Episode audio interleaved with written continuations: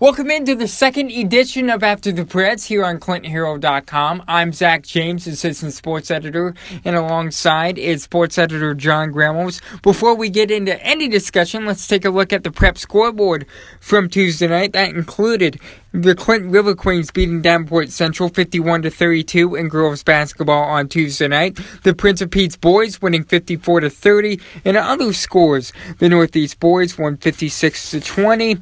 Camanche boys winning 68-54. The Calamus-Wheatland boys beating Easton Valley 74 to 50. Maquoketa defeating Anamosa 68-59.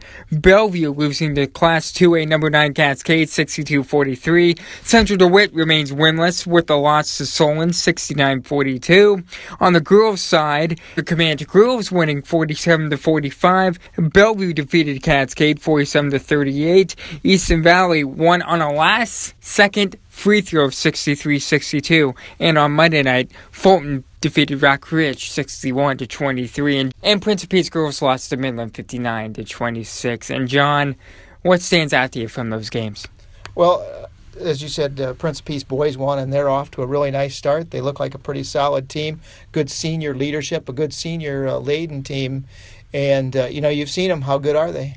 This in my four years here, I've been here for four basketball season seasons now, and this might be the best Irish team among those four years. Yes, in in my first season here, they had Nick Roth, Lucas Laufenberg, and I don't want to discredit those two gentlemen. Those two were very valuable to the Irish program when they were uh, high schoolers. But this team is very, very intelligent. They're smart. They're quick. Seth Moeller carries this team, and the Irish could go a very long way in the playoff run.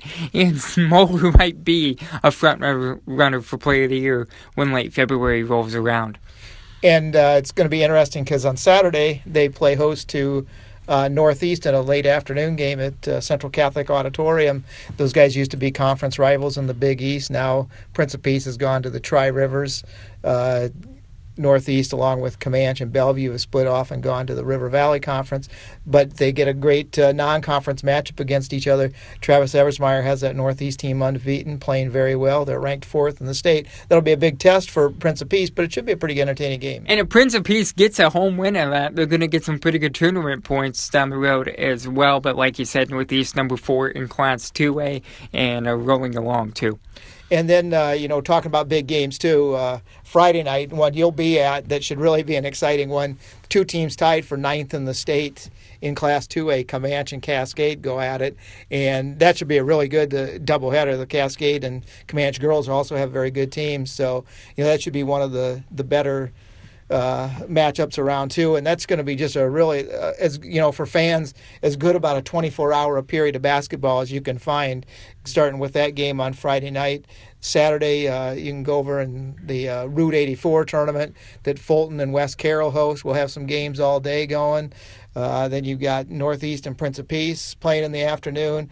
You also have uh, Camanche and Easton Valley playing at night. That'd so, be good too. So I, you know, a, a, basketball junkie can get a heck of a fill on good basketball this weekend. And I am going to get that good feel this weekend too, and I'm pretty excited about the upcoming weekend. And you can read in coming up in Thursday's Herald in John's column what that 24-hour period will mean to the Gateway area.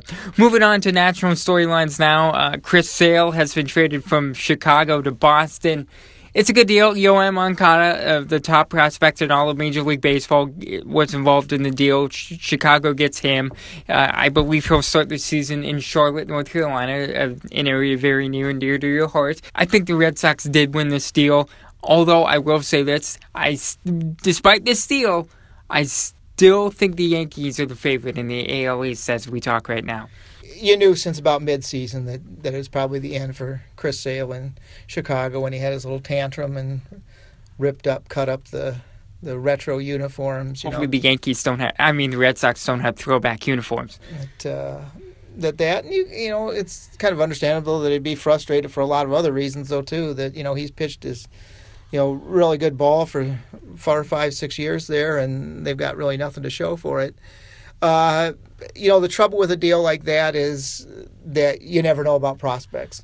You know, sometimes they pan out, sometimes they don't. So, you know, in, in five years from now, the the White Sox may look back and go, "Boy, this is the best deal we ever made." they may look back and say, "Boy, that was a lousy deal." The other thing you don't know is just you know you watch Chris Sale pitch, and you you say, "Boy, with the way his arm action is." He's going to get a dead arm at some point. So, you know, maybe this is the year his arm goes out too and all of a sudden it's a it's a total steal for the for the White Sox, but it's a deal they had to make and and you know, one of the things about Chicago teams is that for so long they've kind of resisted and the cubs were like this for a long time too that they thought they had to build through free agents and trades and things like that because their fans wouldn't go for a total rebuilding mm-hmm. effort you know the cubs kind of proved that that you know you can build through through a few minor minor trades or trades of, of getting prospects and also developing some players and you look at where they are now and you know maybe now the White Sox do that they get rid of a couple more players and you know maybe they do have a couple of lean years and and down the road maybe they're back in the in the World Series. And part of the reason why I think the Yankees will win the AL East is because they'll get a Aroldis Chapman, and the Cubs made an insurance policy out of that late Tuesday night by trading by getting Wade Davis, trading away Jorge Soler to the Kansas City Royals. So it looks like